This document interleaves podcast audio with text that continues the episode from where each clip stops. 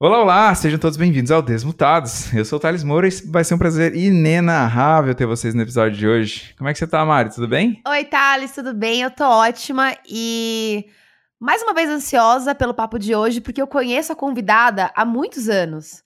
Mas eu sei pouco sobre a trajetória dela é, trabalhando, enfim, né, nesse cenário de esportes. E eu tô curiosa para saber tudo que ela tem para contar pra gente. Eu tô também, é engraçado, a gente, assim, eu conheço a, a nossa convidada, quase falei o nome de spoiler. É, eu conheço a nossa convidada também, já, né, já fiz alguns trabalhos é, com ela, mas é, é, engraçado, a gente acaba não falando muito sobre trajetória, né, a gente toca a vida ali, conhece Exatamente. sobre o dia a dia, e agora que a gente tem o podcast, a gente tem a oportunidade de conhecer um pouquinho melhor como é que as pessoas, enfim, se apaixonaram por games e, enfim, se enfiaram nesse, nesse mercado, né. A gente hoje vai trazer uma convidada que também é do backstage, não backstage, né, mas é do, da parte de business dos games. Ela não é pro player, né? É, então é muito interessante porque é, a gente vai falar de conteúdo, que é a especialidade dela, onde ela trabalha hoje com conteúdo. E, cara, conteúdo de games e esportes é tudo, né? Quando a gente fala de games, cara, tudo é conteúdo, né? Exatamente. É, gameplay, enfim, o próprio mercado, vídeo, enfim, tudo é live, tudo é conteúdo. Mas quando a gente pensa em conteúdo para uma marca, né, para uma empresa, eu acho que tem bastante coisa para a gente entender como é que funciona. Eu estou falando da, da Tami Seno, ela é formada em comunicação social e tem experiência em vários lugares legais, é, trabalhando com games, já trabalhou em estúdio, já trabalhou, é, é, é cofundadora da Garotas Geeks, que é uma página muito legal também de, de conteúdo é, de games e geek no geral, e hoje ela é content manager na Riot Games. A gente teve alguns convidados já falando, declarando o amor deles por, por Valorant aqui na, nesse episódio. Hoje temos uma, uma representante aqui é, dessa empresa que a gente gosta tanto, dos jogos que a gente gosta tanto. Então, bora começar o episódio? Bora!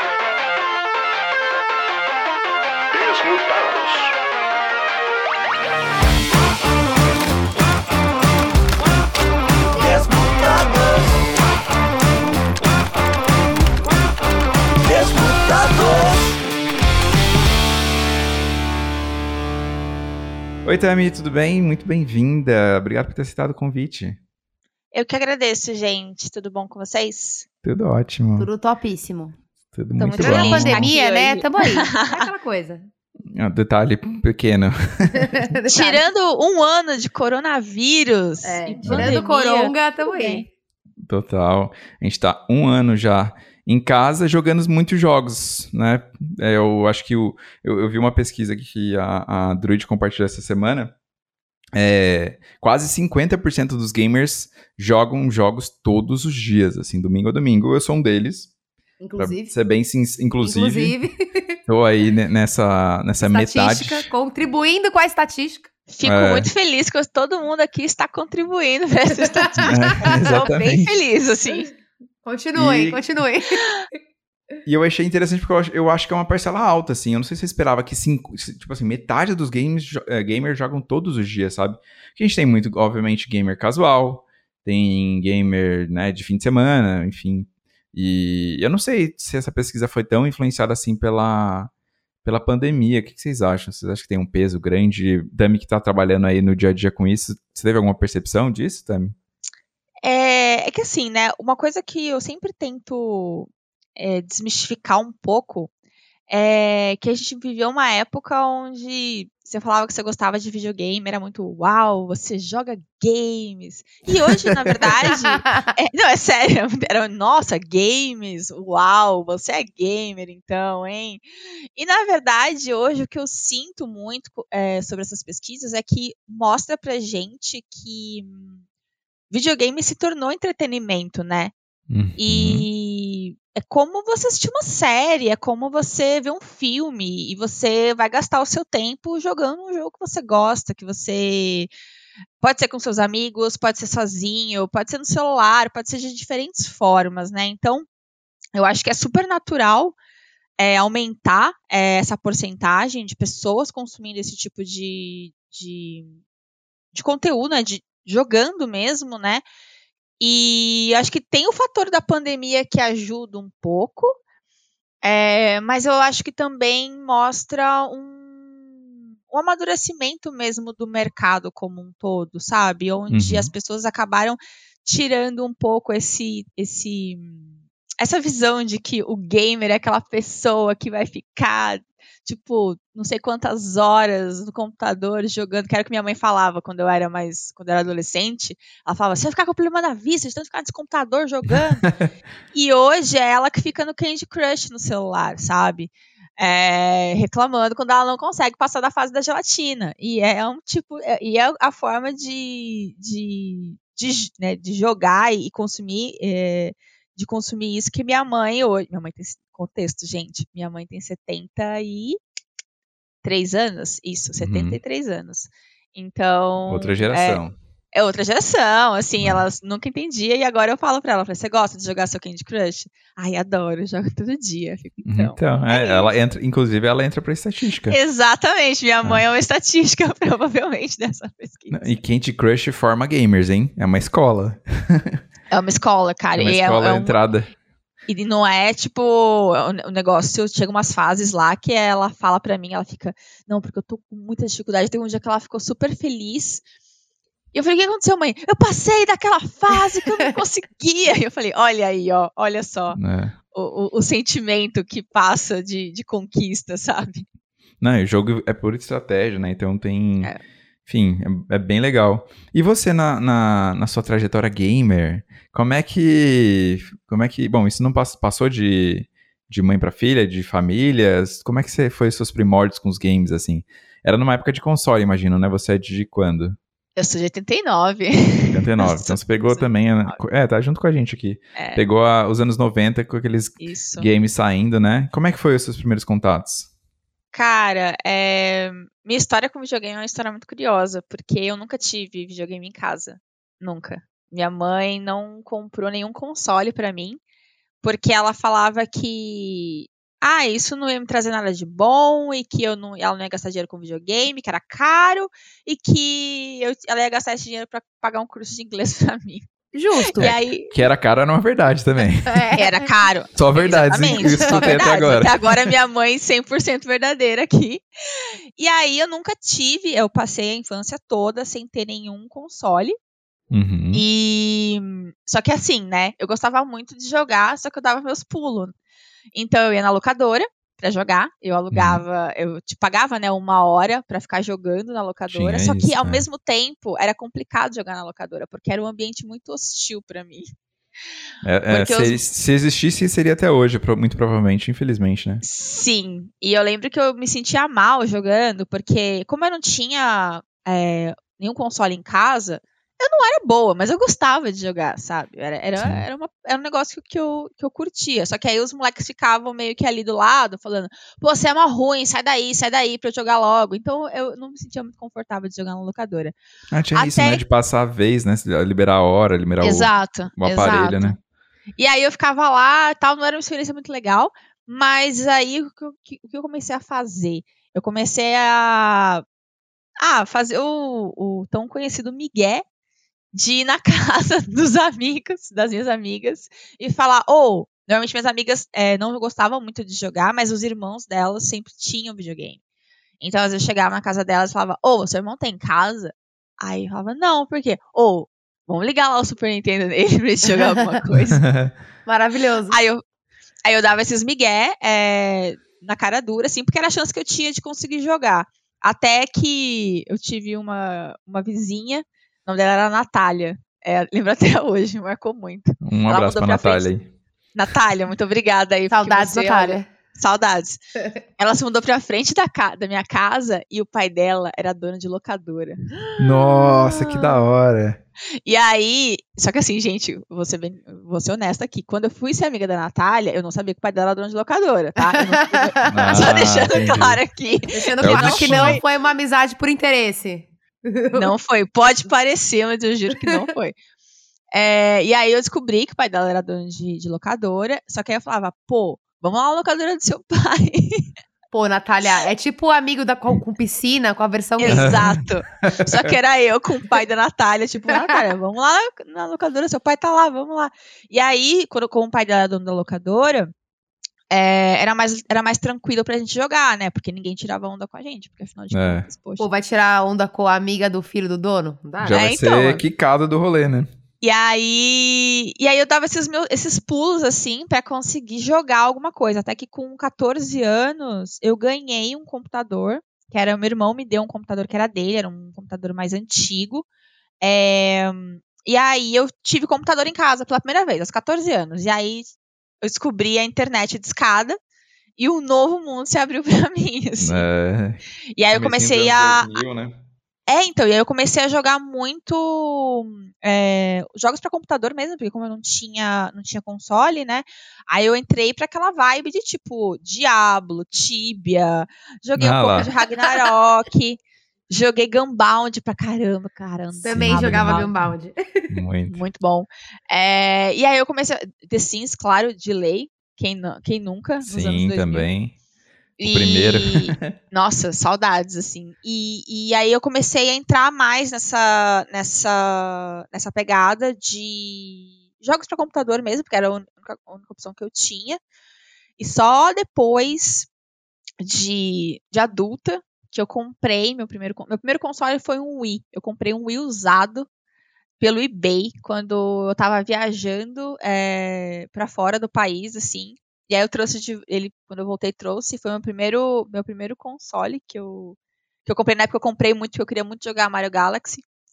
E comprei, e aí depois uh, comecei a comprar os outros consoles. Hoje, tipo, aqui em casa eu tenho, é, tenho PlayStation, tenho o meu Wii que eu guardo ainda, tenho Switch, eu tenho o Nintendo 64 que eu comprei depois de, de, de velha, assim, sabe? Só porque eu falei, uhum. cara, eu quero muito. Realizando um sonho. Exatamente, foi uma realização de um sonho, assim. Nossa, aí esse é um console ele. que eu queria ter, cara. Foi o meu primeiro também.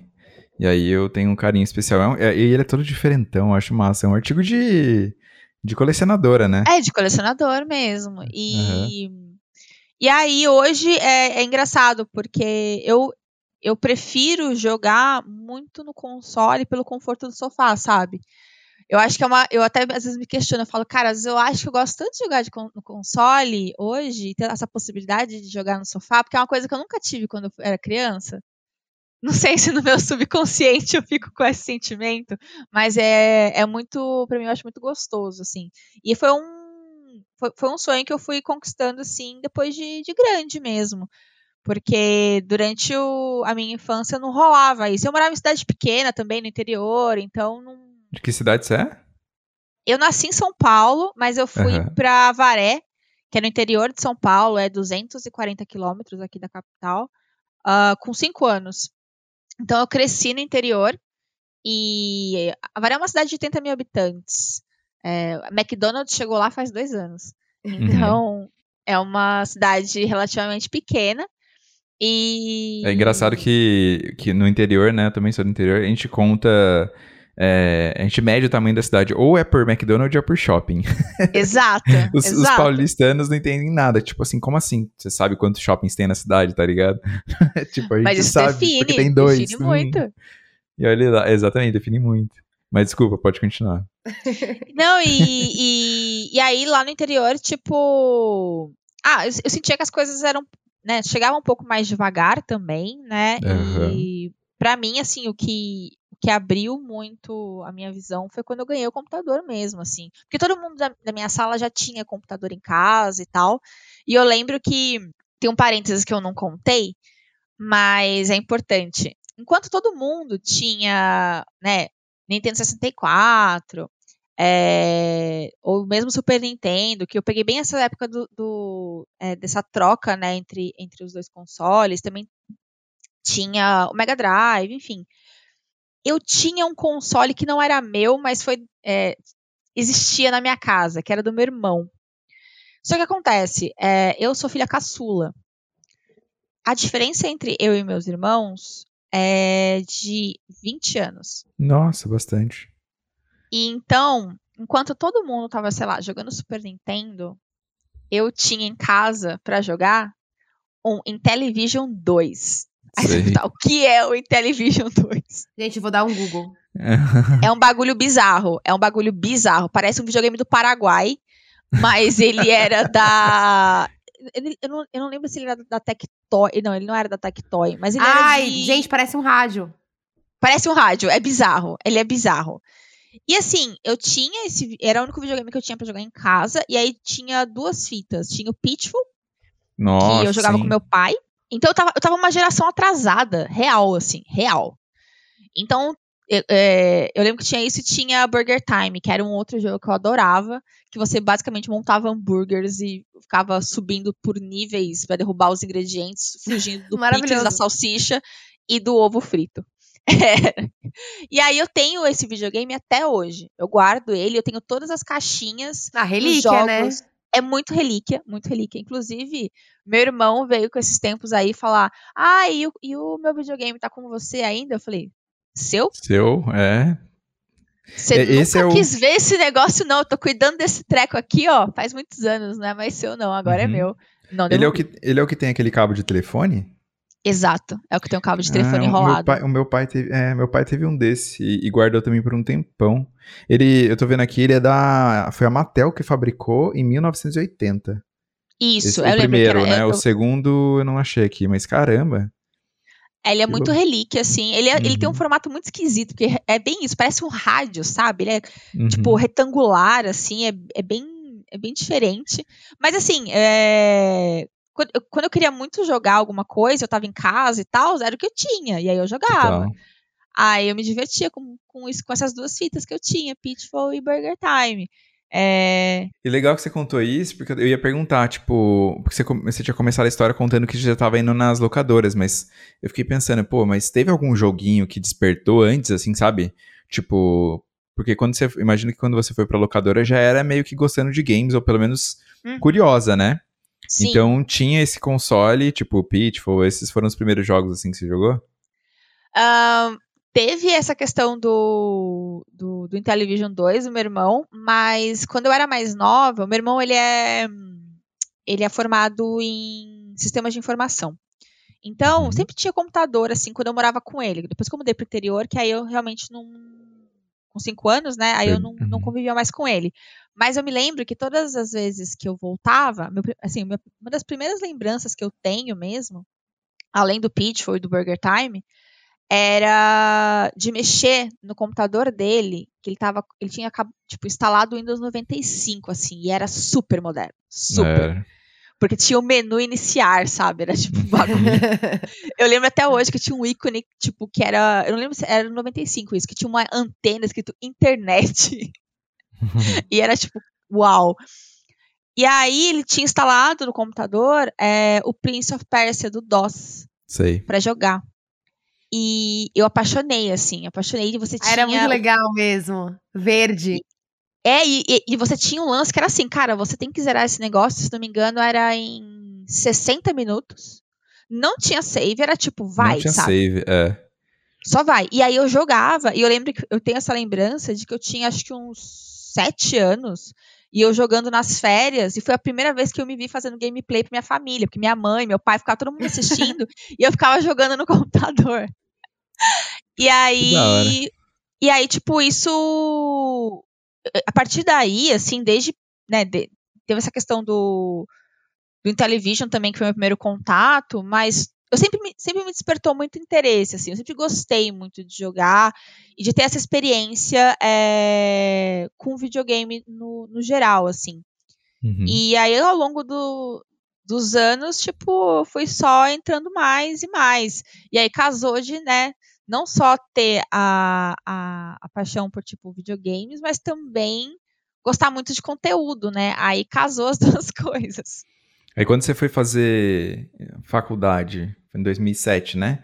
Você já sabia que você queria caminhar pra games ou como é que foi a sua linha de escolha assim, Nossa. de carreira e, e eu quero eu- depois eu vou querer descobrir como é que as coisas se, né, se encontraram. Mas na Cara. faculdade, como é que como é que foi essa escolha? Foi muito. Não, não foi pensado. Eu nem sonhava, assim, quando eu, quando eu decidi fazer jornalismo, eu nunca imaginei em trabalhar com games, assim, nunca, nunca. Eu entrei na faculdade de jornalismo querendo, tipo, escrever sobre política, assim. Eu era. Tipo, eu tinha uma, uma visão bem diferente do que eu queria fazer.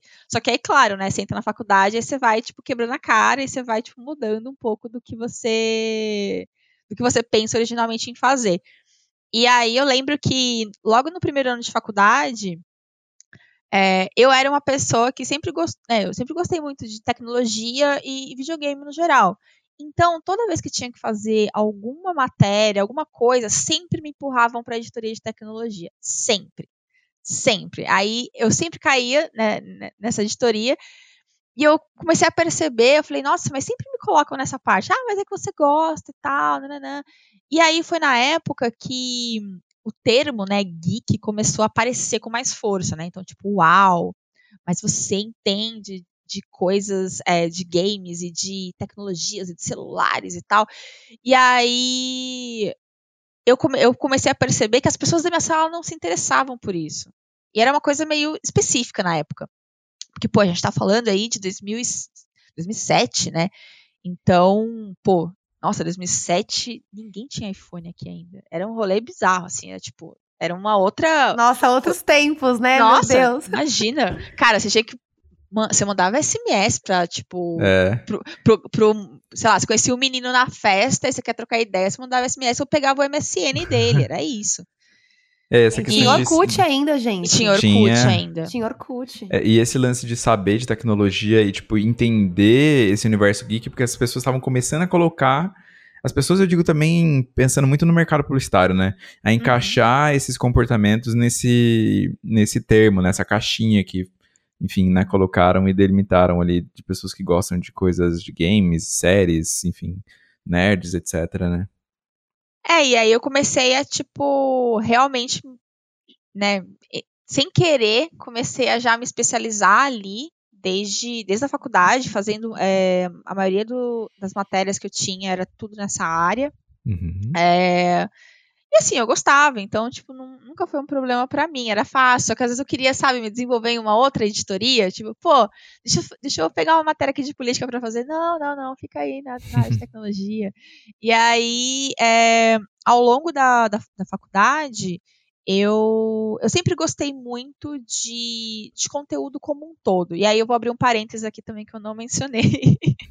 Vocês vão começar a Não, descobrir os, os parênteses estão sendo é, o creme de la creme aqui, tá muito, muito massa. Eu, eu gosto dos parênteses. É. Eles, eles que deixam a, a- a conversa interessante. Quando eu ganhei meu computador aos 14 anos, eu lia Capricho. E Quem aí não? eu vi. Que- É, Quem, quem não? eu lia Capricho. e aí tinha uma Capricho. matéria. Tinha uma matéria que era assim: é, crie seu blog. E aí eu falei, pô, vou pesquisar aí o que, que é esse blog. E aí eu Blogger. descobri. Falei, cara, o Blogger é uma plataforma, posso escrever coisas lá, que legal. Aí, olhei e falei, pô, vou fazer um blog, mas aí eu olhei os, os, os templates, tudo feio, os templates. Falei, nossa, mas, pô, queria aprender a fazer uns templates bonitos aí, né? E aí eu aprendi HTML sozinha, nos fóruns do eMasters, grande, grandes fóruns do, do eMasters, salvou a minha vida. E aí abri um layout shop. Comecei a vender layout e, e disponibilizar layout online. Comprei um domínio para mim na época e comecei Caramba. a tipo virei blogueira. Maravilhosa! É, só que é outro parênteses dentro do parênteses. Eu era gótica. ah, eu sou até hoje. Tudo bem. Eu, assim, eu, eu falo que hoje eu sou gótica suave, né? Mas na época eu era gótica, tipo, true, né? Tipo, assim, true. Eu morava em Trevosa, Avaré, né? gente. Ser gótica em Avaré era difícil. Avaré, é difícil. Era difícil. Tinha suas limitações, espero que vocês Você compreendam. montava sua bonequinha gótica no Dolls da Lia? Claro, É, claro. também. Montava minha Cara, bonequinha emo gótica. Toda menina que vivenciou a internet de escada fez a sua dolls na Lia. Nossa, certeza. muitas Dolls. E aí eu, eu inclusive era o meu, meu nick e o meu domínio era, né, tipo, eu comprei um domínio.com com o meu nick que era Morgana 13 Luas. Então, é sério, é sério, gente. Animal. E Maravilhoso. aí eu fiz, eu fiz o layout shop, enfim. E aí, é, cara, minha mãe começou a olhar e falou: você tá ganhando dinheiro com isso? Eu falei, tô. Aí eu comecei a passar a conta da minha mãe, as pessoas me pediam, encomendavam templates personalizados e eu vendi. Caramba, empreendedora. E demais, demais. E aí, tipo, porque existia essa demanda das pessoas góticas quererem layouts pros blogs delas, entendeu? Era um nicho, eu tava atendendo esse nicho. É porque todos os, os templates que, que eram au- automáticos, né, do, do Blogspot, do blog, eram todos horrorosos, né? E se Sim. você queria fazer alguma coisa, tinha que pegar um template aí aleatório, enfim. É, isso rolou muito, com muita gente, né? De aprender a mexer no, no HTML para poder customizar o próprio blog. Não, e tipo, eu, quando eu comecei a fazer, aí eu falei, cara, eu vou fazer o, o Vou comprar um domínio, vou colocar, vou ter, tipo. É, adotar, né, tipo, pessoas que eu gosto para ser meus hosts, que a gente falava, né, que era tipo Morgana 13 Luas barra Dark uhum. Angel, aí era o blog do Dark Angel, tipo, velho, sério, esse universo dos anos 2000, gótico, eu amo muito, eu acho muito da hora. E, assim, ter toda essa experiência fazendo layout e ganhando dinheiro, sei lá, eu tinha 14, 15 anos, é, começou para mim a despertar uma coisa em relação a, por mais que fosse algo fazer layout, algo que é totalmente, né, visual, mas eu também escrevia uhum. no blog. Então começou a ter esse match aí de, pô, gosto de conteúdo também, sabe? Uhum. E, e, né, tive adolescência blogueira, não famosa, porque, né, pô, blogueiras góticas não tem um nicho muito grande. Mas, não, mas eram outros tempos também, né? É, assim, eram a gente fazia. Tempos. Todo mundo que teve blog na adolescência fazia de forma despretensiosa. Ninguém tinha noção é. que poderia ser famoso na internet, né? E que isso daria dinheiro ser famoso na internet, porque também Exato. Era, Exato. Era por ser, assim, era porque acontecia. E aí, é, nisso tudo, quando eu já. Quando, por isso que quando eu falei, né, de tipo, ai, eu já gostava de tecnologia e de, desse lance de, né, vocês falaram de Orkut e tal, uhum. era uma coisa que naquela época eu já curtia bastante. Então eu lembro que, pô, qualquer rede social nova que eu via, eu, né, com 14 anos com a internet, eu já ia, já ia fazer cadastro. Então, eu uhum. tive MySpace, tive Fotolog, tive Flogão, tive, tipo, tudo, tudo, assim, eu ia, eu ia desbravando e, e isso também me deu uma, uma visão sobre canais, assim, né, e, e rede social como um todo. E aí, quando eu estava na, na faculdade, eu percebia que isso era uma skill, assim, uma skill, uma é, uma característica mesmo, um conhecimento que nem todo mundo da minha sala de jornalismo tinha, por exemplo. Uhum. A galera vinha muito assim com uma bagagem de, ai, é, jornalismo impresso ou revista, né, de, de, consumir esse tipo de conteúdo e eu percebia que o tipo de conteúdo que eu consumia acabava sendo mais diversificado, né? Uhum. Tipo, eu consumia muito games, eu gostava muito de tecnologia e foi bem nessa época do que começou a despontar esse tipo de coisa, né? Que a gente começou Sim. a ter, eu acho que a, a tecnologia de uma forma mais acessível. Eu acho que isso também colaborou muito. E outros e... formatos também, né? Porque o texto, o texto reinava sozinho por muito tempo, né? Depois a gente passou com o YouTube e outras possibilidades, assim por diante, né? Exato. Facebook também nesses meados de 2007 crescendo. E aí eu lembro que, assim, o, o pontapé mesmo, assim, que rolou de, tipo, cara, é estou eh, vou realmente fazer algo aqui voltado para para essa parte de cultura geek e games foi realmente o projeto do Garotas Geeks que foi em 2010 que eu estava na, na, eu estava fazendo a matéria de jornalismo digital e a gente precisava desenvolver um projeto uh, que, que, envolvesse blog, né, uma plataforma é, digital para que, assim, da maneira como a gente quisesse. E eu lembro que tava eu e uma outra amiga minha da minha sala, e a gente tinha muito esse sentimento de que, nossa, toda vez que a gente quer ler sobre alguma coisa, a gente nunca consegue ler pela perspectiva feminina das coisas, né? A gente sempre tem que ler o conteúdo por uma perspectiva majoritariamente masculina, quando a gente fala sobre games ou cultura geek no geral, né? Era muito. Parece que eu tô falando isso, né? E fala, nossa, imagina hoje, olha tanta menina aí falando. Mas, gente, eu tô falando de 10 anos atrás. Uhum. E quando eu falo isso, eu percebo que eu tô ficando velha. Nossa, sim. Entendo completamente esse sentimento.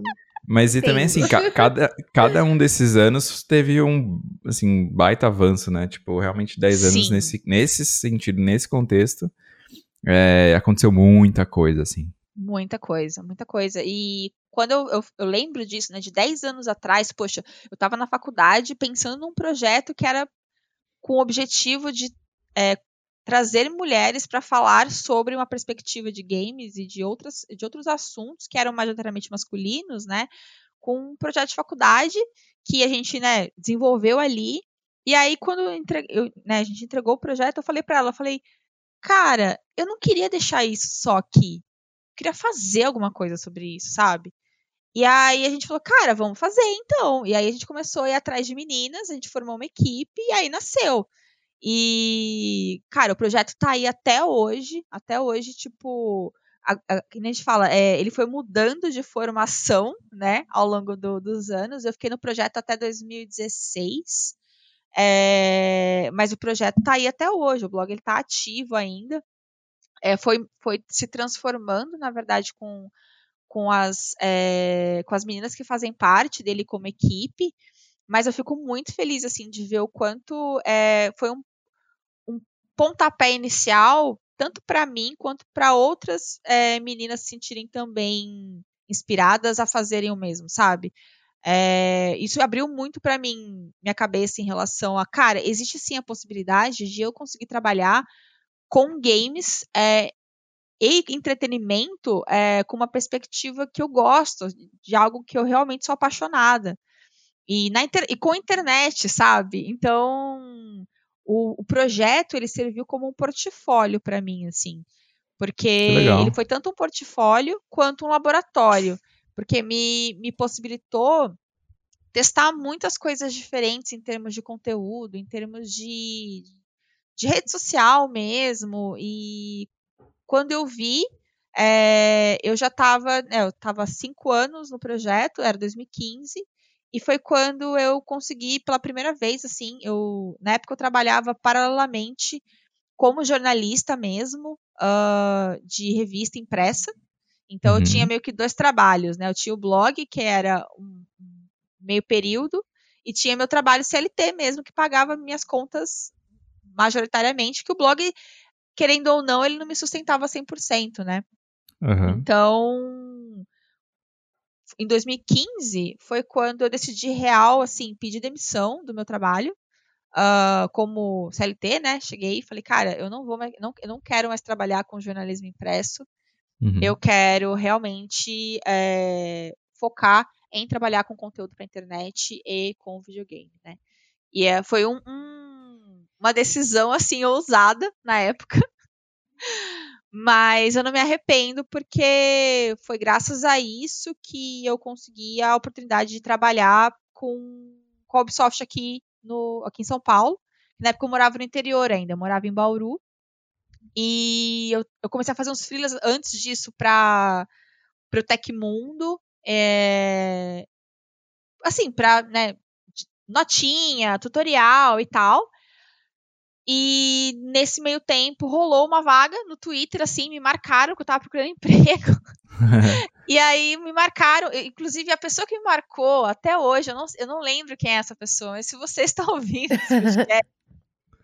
gostaria de agradecer, porque você me marcou numa vaga que me ajudou a estar onde eu estou hoje. Manjinho. Então, Momentos. Uhum. Eu, não, eu, não, me lembro, gente, quem é a pessoa, mas enfim, muito grata. Gratidão apenas. Ô, Tami, e Oi. uma curiosidade, assim, quando, é, quando você olha. Até porque né, o, o Garotas Geeks existe, existe até hoje, e você continuou trabalhando com isso depois. Eu queria que você continue contando, que tá muito legal. Mas quando você olha para trás, assim, nesses últimos 10 anos, o que, que você acha que é, que melhorou mais, assim, sabe, na questão é, das mulheres no cenário de games e, e esportes agora, né, que a gente tem esse termo que não tinha também na época. O que, você acha que foi o que melhor avançou, o que, que melhor já aconteceu nesses últimos anos, assim, na sua, na sua visão? Eu acho que, assim, a minha visão é que as mulheres, elas se sentiram com menos medo de se mostrar ou de, de, de dar a opinião delas, assim, de, de, Porque por muito tempo o que eu sentia era que para você falar sobre alguma coisa era muito sensível, sabe? Você sempre. Toda vez que você tinha que emitir uma opinião, você já se preparava muito para receber a pedrada de volta. Não que isso não aconteça hoje, isso acontece, tá? Acontece uhum. todos os dias. Ainda acontece. Mas eu sinto que hoje, a, pelo menos assim, a maioria da, da, das minas que eu vejo, elas têm. Elas se sentem mais é, confiantes e mais seguras de falar. tomando pedrada ou não, porque elas sabem o quanto isso é importante para que outras minas também se sintam confortáveis e façam a mesma coisa. Porque quanto mais é, mulheres a gente vê fazendo esse tipo de, de coisa e criando conteúdo, é, seja fazendo stream, seja fazendo canal no YouTube, seja escrevendo, enfim, jogando profissionalmente de diferentes formas, isso desperta e inspira outras mulheres a fazerem o mesmo, né? Porque elas percebem que é possível. Uhum. E que, por mais difícil que seja, e é, é eu tô falando de, de algo que é 10 anos atrás era assim, era não, não existia praticamente, hoje existe, a gente ainda tem muito para melhorar e crescer, mas o que eu vejo, principalmente que mudou, é isso. A gente tem menos medo agora, sabe? Uhum. A gente tem menos medo de falar e de expor quando quando alguém vem e, e, e, é extremamente desrespeitoso, sabe? É, antes eu lembro, eu, eu, tinha muito esse sentimento de que a gente se sentia culpada, sabe? Parecia que a gente estava entrando onde a gente não deveria. E, e hoje eu não sinto que é isso mais. Uhum. A gente sabe que não é, não é isso. A gente está no lugar onde a gente deveria estar, sim. A gente tem que estar tá ainda mais. E a gente só perdeu esse medo que a gente tinha no passado de falar. E agora. De ocupar esse espaço, né? Exatamente, de ocupar esse espaço. E eu fico muito feliz, assim, eu quero. Eu falo, cada vez mais é isso que eu espero, sabe? É isso que, eu, que, que aquece meu coração todos os dias. Assim, teve uma vez que uma menina veio falar, cara, é, eu lembro do de você no Garotas Geeks, tipo, sei lá, em 2010, numa campus party, você trocou uma ideia comigo, e, cara, hoje eu faço stream e eu lembro daquela conversa que a gente teve aquele dia. Nossa, que, que da hora. Sem preço, E aí né? eu, tipo, eu falei, Cara, que incrível isso, sabe? É, é, é tipo, é, é, muito gratificante saber que você pode ter um impacto tão grande na vida de uma pessoa é, só dela ver que você tá fazendo, sabe? Uhum. E, e, isso inspira demais. Então, é, é, eu acho super importante quando as meninas é, se, se apoiam, sabe? Você percebe que tem ali uma rede de suporte entre é, entre as, a, a, as mulheres desse, desse segmento, né? Seja de games, seja de esportes. Enfim, a gente sabe que existe isso em. Né? Nem vou começar aqui a falar porque tem entretenimento, tem tudo. Mas é muito legal ver que a gente não tem mais medo de ocupar esse lugar, sabe? A gente não se sente mais é, uma estranha, sabe? Uhum. A gente uhum. ainda é um processo que a gente sabe que não aceitam muito bem, mas eu, eu sinto que a gente está caminhando aí para uma evolução muito boa. E tem empresas sérias também produzindo conteúdo para esse público exclusivamente feminino, né? Eu acho que isso também favorece bastante você se enxergar na, nas coisas que você vê, né? Sim. E... Sem dúvida. E aí, bom, você estava falando do, do, seu primeiro trabalho 100% focado nisso, né, em games, que foi na, na Ubisoft, pela vaga do Twitter, que postaram no Twitter, Isso. a gente marcaram, né? E aí, Exato. como é que foi essa, esse primeiro contato, assim, mais of oficial, vamos dizer assim? Foi, foi, assim, foi muito legal, porque eu trabalhava, na época, a, a vaga que estavam anunciando era para trabalhar para a UB, mas numa conta menorzinha, e a vaga quem estava oferecendo era a GMD, né? Hoje a GMD, é, na época era a Go Media, que foi, inclusive, através da Go Media que eu conheci a Mari, olha aí. Inclusive. inclusive. É, a GoMedia ela era uma agência de conteúdo, né, para bem especializada em público, é, em público gamer no geral. Então eles trabalhavam com várias empresas desse segmento. Uhum. É, e eles atendiam, né, a Ubisoft, era uma das empresas. E aí eles estavam precisando de uma pessoa para cuidar de uma conta menorzinha, que era a conta de Rabbids aqui no Brasil.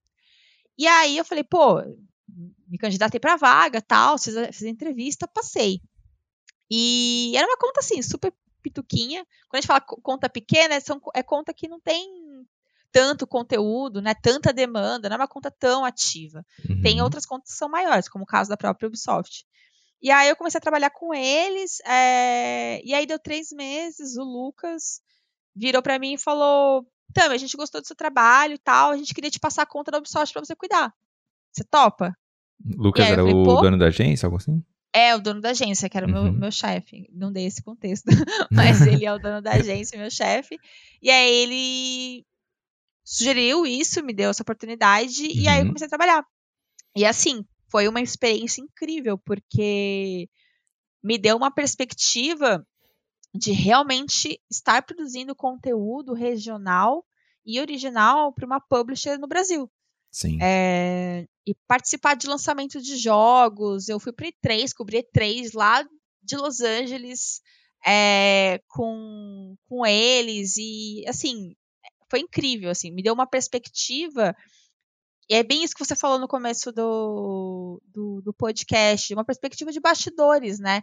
É. Porque por, antes disso, com o portfólio que eu tinha no Garotas Geeks, era muito uma perspectiva de imprensa, né? De criador de conteúdo, que está ali recebendo esse conteúdo e produzindo algo em cima dele. E aí eu comecei a ter essa perspectiva de indústria mesmo, né? De, de como que a gente consegue fazer o lançamento de um jogo de uma maneira que faça sentido para o público aqui no Brasil. É, quais são as dificuldades que a gente tem para lançar um jogo aqui no Brasil também, né? Quando a gente fala sobre, enfim, é, conteúdo, a gente, é, principalmente em rede social, a gente é o principal termômetro, né? Ué, Sobre é a, algo que tá é a dando ponta, certo. né? É a ponta, é Que algo conecta. quando dá, quando dá certo e quando não dá, a gente é a primeira, a primeira área a levantar a mão e falar, ou tem um problema aqui. Uhum. E isso me ajudou muito a ter uma, uma perspectiva mais aprofundada mesmo do que é a indústria de videogame, quais são também a, a, a- né, tanto a, a parte boa e também tem as dificuldades, né? Porque afinal de contas a gente mora num país onde comprar videogame não é fácil, né? Comprar é. console não é simples, não é algo acessível. Então a gente Uhum. também enfrenta aí uma, uma outra uma outra coisa que quando eu tava ali hum, criando conteúdo como é, creator mesmo, você não acaba não, não tendo essas nuances tão específicas, né? Sim, e, e falando de adaptação de conteúdo, não adaptação, né? Mas trazer os conteúdos de fora para o Brasil, assim, é, nacionalizar, né? Que a gente fala os conteúdos e a linguagem da, das- dessas empresas. Que tipo de desafio você acha que, que permanece, assim, que é, que é grande, que essas empresas às vezes têm dificuldade, não só falando né, especificamente de uma, já teve experiência com mais empresas. É, quais são as dificuldades que eles encontram, assim, para falar com o público brasileiro, assim? Ah, é, é difícil dizer, mas assim, é, depende, porque cada lançamento é um, um desafio diferente, né? Porque a gente fala de, com audiências muito distintas às vezes. Uhum. É, então, por exemplo, muitas vezes a gente sabe que é, algum título ele é um pouco mais popular do que outro, então tem também isso que impacta, né? São, tem títulos mais fortes do que outros títulos, que Uhum. se vendem mais de uma forma mais simples. E aí o outro título que não se vende tanto é um esforço maior, né? É, e querendo ou não, ah, no final do dia a gente está falando sobre, né, trabalho, né? Esse esse que é o ponto. É, a gente gosta muito do que a gente faz, só que no final do dia é trampo, né? Tem que entregar, né? Tem que entregar, exato, tem que É, tem entregar. que ter lucro tudo mais. Exato. Então, assim, uma, uma das coisas que eu acho que é o, o, o- o principal, assim. é, e aí depende, né? Porque a gente está falando aqui de ah, uma empresa que vende. é, que lança jogos para console. Poxa, tem um, um- um ponto que a gente sabe que é caro, né? A gente sabe que isso impacta o público final. Então, isso já é uma preocupação, que quando né, um jogo é lançado para cá, tem tudo isso que é pensado também, como, como isso vai impactar a audiência daqui. E você, se- É. você sentia isso na, na resposta pelas interações, essa questão da desigualdade social em relação a as pessoas terem mais dificuldade de ter acesso a esses lançamentos, esse tipo de coisa?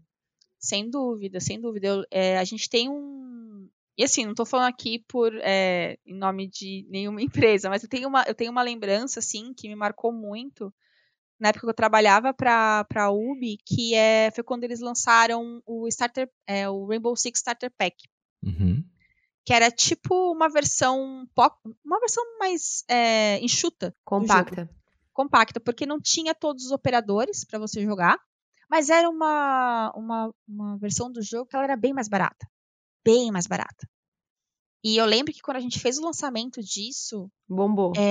bombou muito. E as pessoas falavam nos comentários o quanto elas queriam jogar Rainbow Six e elas não tinham condições. E aquilo foi o que fez elas terem condições de jogar o jogo, sabe? Uhum. Uhum. E eu acho isso muito foda. Sim, muito foda. sim, sim. É, porque é uma forma que você aproxima e você traz de uma forma mais acessível um, um jogo que, poxa, tem um preço, um preço cheio ali que realmente, para a realidade brasileira, é muito, demais, é muito difícil. E quando você encontra alternativas assim, a publisher encontra esse tipo de coisa, né? poxa, é incrível, sabe? É, é, é, o tipo de coisa que quando você lê, você fala, putz, faz, faz tudo valer a pena, sabe? É, é, muito, é, muito, é, muito, uhum. gratificante. É, eu, particularmente, eu sou, assim, fã demais de é, jogos free to play, assim. Eu acho mágico o modelo de negócio de você conseguir entregar um jogo gratuitamente, assim. É, eu, acho, eu acho um serviço legal, assim, para para quem gosta de games, né? Para quem.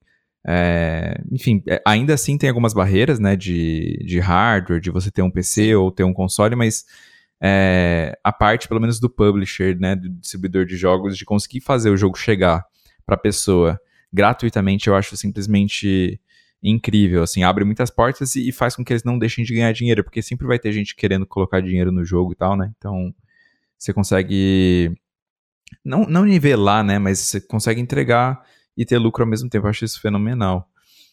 E aí, depois da, dessa passagem, você continuou trabalhando com games e, e, e esteve no Omelete, é isso? Isso, eu fiquei com, trabalhando com a UBI de 2015 até 2017. Uhum. Uh, e aí surgiu uma oportunidade no Omelete é, com um projeto de games que eles iam iniciar, que era o DNM na época. Dizer, ainda existe, né? É. Mas na época eles iam lançar o, o DNM. E eles entraram em contato comigo porque eles queriam uma pessoa dedicada para social, para o projeto. Que legal. E aí eu, na época, eu decidi ir para lá. É... Falei, ah, vou, vou sair de publisher e vou voltar, vou, tipo, ter de novo a perspectiva de imprensa, né? E só que aí, enquanto eu tava lá, é... eu entrei, eu fui chamada para processo seletivo da Riot. Uhum. Então eu fiquei bem pouco tempo, eu fiquei menos de um ano no Omelete com, com o DNM, mas assim, nesse período a gente fez muita coisa, desde cobrir, lançar o, lançar o site, o portal totalmente do zero. É, a gente cobriu E3 também, só que aí, no caso, eu não fui para Los Angeles, fiquei daqui do Brasil fazendo toda a cobertura, todas as lives que a gente fazia nos horários de madrugada. É, toda a parte de conteúdo e de estratégia da, dos canais sociais, né, do, do DNM, e também a gente fez é, a primeira edição da Game Experience, né, que foi lá no Rio de Janeiro junto com o Rock in Rio na época. Uhum, foi super legal. É, e aí, nisso tudo, eu tive essa voltei a ter essa perspectiva mais de, de imprensa mesmo, é, até que no final de 2017, em dezembro, a Riot me ligou e falou: pô, então, você passou no processo seletivo. E aí? Bora? Foi. Aí fui. aí tô lá na Riot desde janeiro de 2018. É, comecei lá como coordenadora de social media, né? Uhum. Na época que entrei era só League of Legends e, e esportes que eu cuidava, né? Que a gente fala, a gente separa, né? Porque são conteúdos e audiências bem diferentes. É, eu falo que eu entrei na Riot cuidando de dois filhos e hoje eu tenho um monte para cuidar. Porque a gente lançou. Vai aumentando, um né? Foi aumentando muito. E eu acho incrível, assim, de poder até ter tido essa oportunidade de entrar na Riot nesse momento, sabe? De, de, no qual eu consigo ver a empresa lançando jogos de gêneros completamente, assim, que é né? Se você olhasse cinco anos atrás, você nunca falaria que a, que a Riot Games ia lançar, né? Tipo, FPS, pelo amor... é. um, um, um, jogo para celular, Wild Rift, imagina. Uhum. E é muito legal ver essa transformação e fazer parte dela, assim, eu fico muito, muito feliz. E aí hoje lá eu sou gerente de conteúdo, é, sou content manager e tô, tô sou responsável por né, toda a parte de conteúdo dos canais, uhum. uh, de, dos jogos, e mas hoje, atualmente, eu não trabalho mais com a parte de conteúdo de esportes. Uhum, é, então tá. agora a gente não, eu, eu, não atuo mais nessa parte, mas até ano passado eu atuava. E, e você falou que são dois públicos muito diferentes, assim, é, é você separa um esportes e jogadores casuais? Como é, qual que é o outro grupo, assim? E quais Seria as diferenças, de... né, também deles? É que é, é, um, é um, quando a gente fala sobre essa é, diferença, é porque o, o, público que gosta, que consome esportes, ele é um público que é um pouco mais hardcore, ele é muito mais ligado no competitivo, né? Uhum. Enquanto uh, tem uma outra parcela de audiência que ela é mais focada num, na experiência. Não quer dizer que a pessoa não vai jogar, né, ranqueada, que ela não vai querer tryhardar, que ela não vai querer subir de elo. É, ela vai, só que é, ela não tem muito, às vezes, o hábito de consumir o, o campeonato em si, né? Uhum. Então, são maneiras diferentes. Até quando a gente fala sobre cobertura ao vivo, né, do campeonato, é, são formas de consumir esse conteúdo de maneiras diferentes, né? Porque, querendo ou não, ali, quando tá rolando o campeonato, é cobertura ao vivaço, correria, loucura. E o outro, o, o, esse outro público, né, acaba tem, consumindo conteúdo de uma maneira mais diferente. Eles só querem jogar, né? Se tem alguém ganhando ou não, aí já é outra história. É que tem a ver com. Quando a gente fala muito é, dessa questão de, de campeonato, né? Esporte envolve muita paixão também pelo competitivo, né? Uhum. É pelo. É, é pelo, por aquele sentimento de ver teu time ganhando, de ver o jogador que você gosta ganhando, né? Uhum. Você se conecta muito, vira muito é, ídolo de verdade, assim, porque eu acho isso muito incrível quando a gente fala sobre esportes, porque o pro player, ele é o ídolo acessível, né? Porque você pode, tipo, conhecer um amigo teu que começa a jogar muito bem e o moleque começa a se, se dedicar nisso e vira pro player. E o cara vira profissional, jogador profissional. Então é algo que é muito acessível para essa geração mais nova, sabe? Uhum. É, eu acho muito incrível, assim, que eu, é, meu irmão tem uma, uma namorada e ela tem um filho de, tipo, 15 anos. E aí eu falei, o que você quer ser quando crescer? Ah, quero ser pro player. e eu falo, é tipo ser jogador de futebol hoje em dia, sabe? Porque é uma Sim. coisa super, super assim, né? Não que ser jogador de futebol era algo acessível no passado, não era. Mas hoje é uma, é uma coisa que, que mostra. É, que, que é, é, pode ser real, sabe? É, porque na nossa geração, na- por mais que a gente tenha, enfim, é, é, crescido vendo essa evolução da tecnologia, dos videogames, enfim, para nós, na adolescência, não era uma coisa viável viver de jogar videogame, né? Ou viver de internet, né? Sim. E a, a gente viu esse, esse, esse mercado cre- nascer, crescer, enfim. Sim. Pra galerinha de agora, já é uma realidade. Tipo, ah, eu quero ser um pro player, né? Eu quero ser um blogueiro, eu quero ser um youtuber, eu quero ser um tiktoker, né? É. Isso, Na, no- na nossa, na nossa geração, essas coisas não eram palpáveis, né? Era tudo hobby, né? Não era Sim. uma coisa que você poderia, de fato, viver dela, né? É, que é que- muito legal, né? Ver que surgiram novas profissões. Quem tá bem esperto com isso, eu não sei nem se eu já mencionei em algum outro, outro episódio, é, quem tá bem esperto com isso é a NFL, né, que é a organizadora da- do futebol americano. Eu não sei se foi ano passado ou retrasado, foi o primeiro ano que é, caiu as- nas pesquisas o interesse por vir- eh, virar jogador profissional de futebol americano. Que, assim, é uma das profissões mais almejadas, né, pelos americanos, porque Uhum. paga-se muito bem, né, ganha-se muito bem. E caiu pela primeira vez justamente pelo efeito dos esportes e, e também a, a profissão né, de ser streamer. Então, né, a galerinha ali da, do college e tal, né, da- do ensino médio, começou a declarar muito, muito mais o, a vontade de, né, ao invés de ser jogador de futebol americano, ser ou pro player ou streamer, né, profissional. Uhum. Então, meu, você cria, tipo assim, um, um outro universo tão grande, que já é tão grande hoje em dia, que assusta outras indústrias, né? Muito doido isso. Sim, sim. E, e Tami, no- nas horas vagas, agora que você, né, trampa, meu, no, no, no cerne, assim, do lançamento de jogos, como é que é nas horas vagas pra você? Você continua, você senta no sofá agora e relaxa, joga, joga console? O que, que você tem jogado? O que, que você gosta de fazer, assim, pra descansar?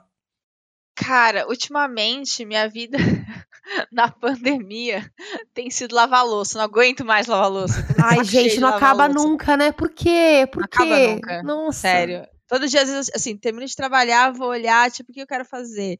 Ai, nossa, vou jogar? Não. Aí eu olho a pia de louça en- enorme fico, puta. Eu já pensei em Ai. começar a contar quantas vezes eu lavo a louça na semana. Nossa, eu, eu sofro. Eu, sofro, Eu já não- pensei nisso. Mas assim, quando eu não estou lavando louça, É, cara, eu gosto muito. Eu tenho uma, uma, uma, uma grande paixãozinha, assim, por jogos indies. Eu gosto muito, muito, assim. Então, é, é uma, uma vertente, um segmento de mercado que eu me afeiçoei muito ao longo do, dos anos, assim. E Atualmente, é, o que eu tava. O último. É, eu tava jogando. Eu voltei, na verdade, a jogar Stardew Valley. É, e essa é a minha história com Stardew Valley, meu Deus do céu. É, muito, muitas horas, muitas horas. E aí eu recuperei meu save, que eu achei que eu tinha perdido. E aí, depois que saiu a atualização pro, pro PlayStation, no começo desse ano, eu voltei a jogar. Voltei a jogar um pouco. É, e aí eu acabei comprando outros jogos é, também no PlayStation, é, que eu acabo jogando mais no PlayStation ou no Switch. E eventualmente eu jogo LOLzinho também no, no computador, né? Sou com a galera do, do trabalho. Com a galera do trabalho. ah, sou grande adepta, inclusive, do Aran. É meu modo de jogo favorito. É, mas no, no, no PlayStation eu tava intercalando entre Stardew Valley e Immortals Phoenix Rising, que é um lançamento que a Ubi fez no finalzinho do ano passado, que eu achei muito legal, muito legal mesmo, assim. Tem, ele, eu brinco, assim, né, eu, todo mundo, a indústria inteira brincou que é o, o Zelda da, da Ubisoft. Então, se você que está ouvindo gosta de Zelda, gostou de Breath of the Wild, talvez você vá gostar de Immortals Phoenix Rising. É, é uma pegada bem semelhante, assim, é bem legal. Eu gostei bastante. Ah, que legal. O Temer, antes da gente testar seus conhecimentos é, no nosso Meu Deus, quadro... já estou nervosa. Já estou é, nervosa. não, é só falar isso que o povo já fica nervoso, Mari, olha só. Amiga, tem, tem, tem alternativas, era tudo certo. Tá é bom, verdade. ok. Porque se eu soubesse que ia ter um quiz, eu teria estudado. Ah, Porque eu sou só. dessas. A gente teve aqui o, o Bruno, é, o Bruno da Fúria. Cara, ele É. estudou hard, assim. Ele escutou todos os episódios e ficou, tipo... Ele deu uma grindada, assim, no, no Wikipedia, sabe? Sobre os jogos, assim, pra... Pô, se eu soubesse que ia ter, assim, eu já ia ter feito isso. Não, mas a gente Vacilei, deixa, a gente deixa ter- no ar, entendeu? Não, minha, quem sabe faz ao vivo, entendeu? É, o negócio é. Vai ser isso, vai ser na loucura aqui hoje. Vai dar tudo certo. O bom é que não, tem, não teve ensaio. É. Mas eu queria que você co- compartilhasse, com de, é, de repente, com quem tá começando. Eu sempre gosto de perguntar. É, porque, né, vai que tem alguém ouvindo que tá começando, tá escolhendo faculdade, tá escolhendo pra onde vai, gosta de games e quer trabalhar com isso. Ainda eu acho que é um mercado que tem muito pra crescer e, e as portas não são tão abertas cedo, né? Você tem que ir meio que se enfiando, assim. É, sua trajetória mostra muito isso, né? Você vai se enfiando, as portas começam a se abrir, mas lá atrás, quando você tá na faculdade, é e você quer trabalhar com isso, você não sabe muito por onde começar. Você tem alguma dica pra quem quer trabalhar com conteúdo é, voltado pra games? Olha, é, eu acho que a- a principal dica que eu dou, é, eu acho que são duas, na verdade, né? Um é isso que você falou, é de tipo, cara, ir se enfiando e, e se conectando com as pessoas. e Porque, assim, networking ajuda muito, muito mesmo. Uhum. Você conhecer as pessoas e, e ir se conectando com elas para, enfim, buscar oportunidade. É, mas uma outra coisa que, pelo menos assim, eu sinto, tanto para mim quanto para outras pessoas que trabalham no mercado hoje, é a questão de você ter um projeto focado nesse segmento, sabe? Seja um Uhum. canal no YouTube, seja tipo.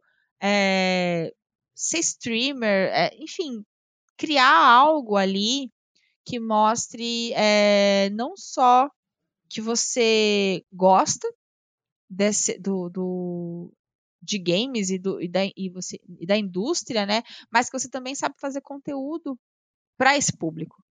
Porque isso ajuda muito nessa questão do portfólio, porque eu lembro que quando eu estava realmente procurando emprego, né, eu usava o meu projeto como portfólio. E eu tenho visto isso cada vez mais acontecendo com outras pessoas que também têm projetos, né? Elas conseguem apresentar o trabalho que elas fazem criando conteúdo, seja no canal, seja na Twitch, onde quer que seja, é, como uma, um portfólio, uma bagagem ali para uma potencial vaga que ela está aplicando, ou até mesmo para, enfim, é, tentar uma chance em, em algum outro, dentro de uma publisher, seja, sei lá, ah, eu quero é, trabalhar com games, mas eu quero ser apresentador. Pô, então foca nisso, se desenvolve nisso, né? É, e utiliza o seu, o seu projeto como portfólio. Isso é um- ajuda demais. Tem uma vivência de fato criando pros outros verem, né? Exato. E às vezes as pessoas ficam pensando, ah, mas eu vou fazer o quê? Mas o que eu posso fazer? Cara, dá pra fazer muitas coisas. Dá pra fazer desde, né, canal no YouTube. Sei lá, não, não quer ser streamer, não quer fazer coisa ao vivo? Tem a opção de escrever, cria um Medium, sabe? Podcast. É, tem podcast, tem várias opções, né? Sim. Então, eu acho que é importante utilizar um projeto como um portfólio, porque pode servir como porta de entrada. Eu senti muito isso comigo. Que, Uhum. sem dúvida alguma, assim, se eu não tivesse é, o Garotas Geeks como um projeto e ter levado né, ele é, realmente adiante, eu acho que dificilmente eu teria conseguido ganhar espaço, ganhar até né, reconhecimento e utilizar ele como uma bagagem, como um portfólio numa entrevista, né? É, é porque o mercado às vezes é muito duro, assim, não é culpa, né, de empresa X ou Y, mas o mercado, de forma geral, para qualquer trabalho, cara, pede experiência, né? E aí, Sim. quando você falar que, sei lá, é publicitário e ama games, tá, beleza, ama, mas e aí, sabe? Tipo, Uhum. é realmente, então, essa dica de você tentar criar conteúdo ou fazer qualquer coisa relacionada a esse universo que você quer entrar é uma boa, uma ótima dica, né? Bom, eu acho que temos. Então eu que vou querer saber como é que a menina Tami, que sabe até do Intellivision 2, Meu Deus, gente, não, não. Vai vamos setar essa sair. barra mais pra baixo. Vamos setar essa barra mais pra baixo. expectativas foram criadas. Eu fico muito nervosa, meu Deus do céu. Eu vou responder tudo errado, eu tenho certeza.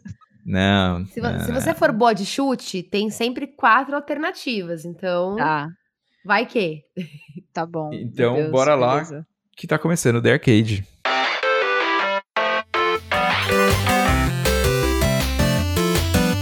Vamos lá, então. Também você tá familiarizada com o universo dos games, isso a gente já sabe.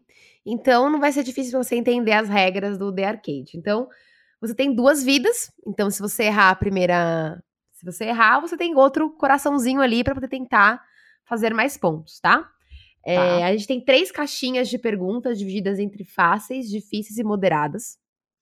É, eu vou pedir pra você escolher uma dessas caixinhas. E den- dentro das caixinhas da- das categorias de perguntas, terão outras perguntas ali. Cada, cada caixinha tem 10 perguntas, você tem que escolher de 1 a 10 e até zerar todas as perguntas. Ou todas as É, vidas. Todas as vidas. É, as perguntas fáceis valem 10 pontos, as moderadas 20 pontos e as difíceis 30 pontos. E aí você vai é, escolhendo as perguntas até você é, ou zerar, acertar tudo, ou é, perder as duas vidas. E, e é isso. Basicamente é isso. Eu escolho uma caixinha só. É, se você quiser, te- tem uma estratégia que dá pra você adotar. Tipo assim, você Ah. escolheu a caixinha A, daí a gente vai te falar o que que tem, se é moderada, se é difícil, se é fácil, etc. Aí você já vai saber que, pô, a caixinha A é moderada. Aí depois que você responder a primeira pergunta, você tem a opção de continuar nessa mesma caixinha que você já sabe qual é, ou arriscar ir pra próxima e tentar identificar onde estão as outras perguntas e tal. Aí, de acordo com a sua estratégia, sabendo né, da pontuação de cada uma e tal, se você estiver achando muito Uhum. fácil, muito difícil, você vai vendo aí. Tá bom. Ok. Vamos ver. Então vamos lá. Também você escolhe a caixinha A, B ou C. Eu vou escolher a C. Já começou bem, porque escolheu a caixinha das perguntas fáceis. Show, Deus é bom. Deus é top. então, dentro da caixinha das fáceis, temos 10 perguntas. Qual que você escolhe? Ahn, escolha a pergunta 7. 7. Então, a pergunta 7 da caixinha das perguntas fáceis é: Quantos personagens protagonistas se pode controlar em GTA V? Alternativa A: um personagem. Alternativa B: três personagens. Alternativa C: cinco personagens. E alternativa D: seis personagens. Cara, justo GTA, mano. Meu Deus. Eu vou falar um bagulho aqui, mas eu não curto GTA, velho. Eu vou, eu vou. Cara. Você pode repetir de novo as, as opções pra mim? Claro. Alternativa é A: um personagem. Alternativa B: três personagens. Alternativa C: cinco personagens. E alternativa D: seis personagens. Eu vou em 3. É, alternativa B: três personagens? Isso. Maravilhosa! Porra, Deus é bom, meu Deus. Eu Deus é lembrava, de, top. eu lembra, eu lembrava de, de dois, mas eu não tinha certeza se era 2 ou 3. Eu falei, não, deve ser 3. Já marcou 10 pontos. Muito bom. Tá bom. Tô Tá nervosa, ótimo. vou tirar minha blusa. Eu tô. Eu tô, eu tô Deu Suando. até um calor. me deu até um calor. Tami, você quer continuar nas ca- na caixinha das perguntas fáceis ou você quer arriscar e tentar outra caixinha? Eu vou continuar na caixinha das fáceis. Então, e aí eu vou sentindo. Preciso Boa. preciso ganhar confiança. Então, é, das perguntas de 1 a 11, você já escolheu a 7. Qual que você vai agora? Eu vou na 3. 3. Com quantas peças cada jogador inicia um jogo de damas? Alternativa A, 12 peças. Alternativa B, 14 peças. Alternativa C, 16 peças. E alternativa D, 20 peças. Cara, 20? Ou não? se- Será que é muito? Tum, tum, tum, tum, tum, tum, tum, tum. Ai, meu Deus, não sei. É que eu tô tentando olhar, tipo, 1, 2, 3, 4, 5, 6, 7, 8, 9. Não, não é 20. 20 é muito. Não cabe. Qual que, qual que é a primeira e a segunda? Alternativa? Alternativa A, 12 peças. E alternativa B, 14 peças. 14, eu acho. Bateu na trave, Tami. Eram 12 peças. Porra, que bosta. Mas você ainda Ai. tem uma- mais uma vida. Tá. Nem, nem, não, o sonho não acabou. O sonho não acabou. É, já, É já vimos, já vimos pessoas fazerem milagre com uma vida aqui. Exatamente, exatamente, exatamente. Você quer Ai, continuar nas perguntas fáceis ou quer arriscar e tentar mais pontos nas moderadas ou nas difíceis? Vamos. Vou, vou- vamos arriscar, vamos arriscar. Vamos aí, vamos. É isso. Vamos Então, pegar vida cima. e ver o que acontece. Você quer a caixinha A ou B? Quero. A. Perguntas moderadas. Uf. Temos aqui de 1 a 10. Qual número você escolhe? 9. 9. Em que ano foi lançado o primeiro Xbox? Alternativa A, 98. Alternativa B, 2000. Alternativa C, 2001. E alternativa D, 2003. Hum, 2001? Maravilhosa! Muito bom. 20 pontos. Muito bom, já estamos com 30 pontos. Já fez 30 pontos, olha só. Tô nervosa. Tami, segue nas moderadas ou quer arriscar as difíceis que você já sabe que é a caixinha B? Não, vamos nas moderadas. Vamos, vamos, vamos aí, vamos aí. Então, é de 1 a 10, tirando a 9 que você já escolheu, qual pergunta você escolhe? 5. 5. Em que ano foi lançado o PlayStation 2? Alternativa A, 99. Alternativa B, 2000. Alternativa C, 2002. Ou alternativa D, 2004. 2002. Na trave de novo. Ai, bosta. Era Era qual? 2000. Ai, que Ano raiva. 2000. Eu... Quase, quase. Tudo. Quase. tudo Mas bem. fez 30 pontos. Ah, tá lá na lanterna, né, gente? Lá atrás, no fundo. Tá nada, tem. Esquecida. Tá nada, tá ótimo. Essa, é- essas de ano eu sempre falo, cara. A gente. É pegadinha. Cara, É pegadinha É, então- porque a gente tem contato com, com, com o jogo ou com o console alguns anos depois. Você até falou, né, da questão de morar no interior. Meu, chega depois. Então você não lembra do ano que depois. lançou, você lembra do ano que chegou, né?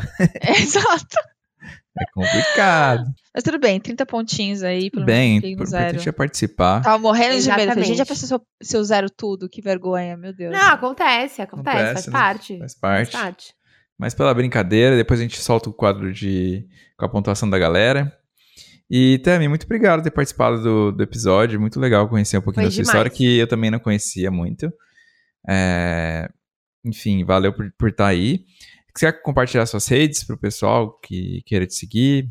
Ai, gente, eu que agradeço o convite, foi muito legal, adorei bater esse papo aqui com vocês. E quem quiser me seguir, é, cara, em todas as redes, é arroba taminhoca, é T-A-M-M-Y, nhoca. Vocês me encontram no Twitter, no Instagram, é, TikTok eu sou apenas voyeur. Ainda não produzo conteúdo nessa plataforma, porém gosto muito do que é produzido lá. E, enfim, quem quiser trocar uma ideia, é só me seguir. E estou aí sempre postando. Sou mais ativa no Twitter, confesso, tá? Acho que nós três aqui. Nossa, É. a gente é muito twitteiro. É muito Muito inteiro. inteiro. Inclusive, é, sigo os dois, sei bem o que eu tô tweetando, tá? Todo dia, toda segunda-feira eu tô lá dando bom dia, meus pãozinhos de alho, entendeu? Sou grande adepta aí do, do- dos memes de, de Twitter, então já sabem o que esperar se me seguir. que é o lugar onde nascem os memes. Isso é deixa- bom Exatamente. deixar bem claro. Muitas vezes nascem e morrem lá É. e outras pessoas nem vivenciam isso de tão magnífico. Exatamente, É. exatamente. Eu só sinto muito por quem não tem Twitter, cara. Só isso que eu eu também. Mas não tem muito o que fazer, né? A gente tenta propagar a palavra do Twitter, mas É, essas pessoas estão consumindo print por aí, tá tudo exatamente. certo. né? Exato. Cinco dias depois, É, quando a gente já É. parou de rir, eles estão rindo. Sim, rindo. Muito bom. Então é isso, galera. Quem quiser seguir a Tami, tá aí. Mari, suas redes pra quem ainda não seguiu você. Mari Gracioli tudo junto no Twitter e Mari Underline Gracioli no Instagram. É Mari Gracioli também no TikTok, mas por enquanto eu só postando uns vídeos de treino e eu não sei bem ainda lidar com o TikTok, então eu tô só treinando no TikTok. É coisa de jovem, a gente tem que aprender a brincar aos pouquinhos. A É. rede dos jovens, é, exatamente. É, o, pra me seguir é Up to Thales, tanto no Twitter quanto no Instagram e no TikTok também. Produzi pouquíssimas coisas lá. Acho que eu nem te sigo também, né, Mari? Então, é, eu, não sigo, eu não sigo ninguém ainda no TikTok, confesso, porque eu, eu não sei muito bem, né? É, eu fico mais vendo. Acho que. Eu não sei, meu comportamento é muito ficar vendo For You, o que, que tem lá de coisa legal culinária. Vejo um monte de coisa Aham. culinária. Ah, mas é aí que mora o perigo, porque aí você nunca É. mais sai do For You, né? Fim- É feed infinito, né? É, O É, nome já feed diz. infinitamente. Até que você Exato. encontra aquela mensagenzinha do TikTok, que eu não sei se já aconteceu com vocês, mas eles falam, tipo, é um videozinho da- da- do próprio TikTok, da empresa, falando, você já está há muito tempo aqui, vamos dar uma pausa, vamos dar uma voltinha? Adoro. Nunca vi. Nunca viu? Maravilhoso. Fica É, tranquila é. que esse dia chega, tá? Maravilhoso. Maravilhoso. É, esse dia chega pra todo mundo. Então é isso, galera. Muito obrigado por quem ouviu o episódio até aqui e até o próximo episódio. Tchau, gente! Tchau, tchau.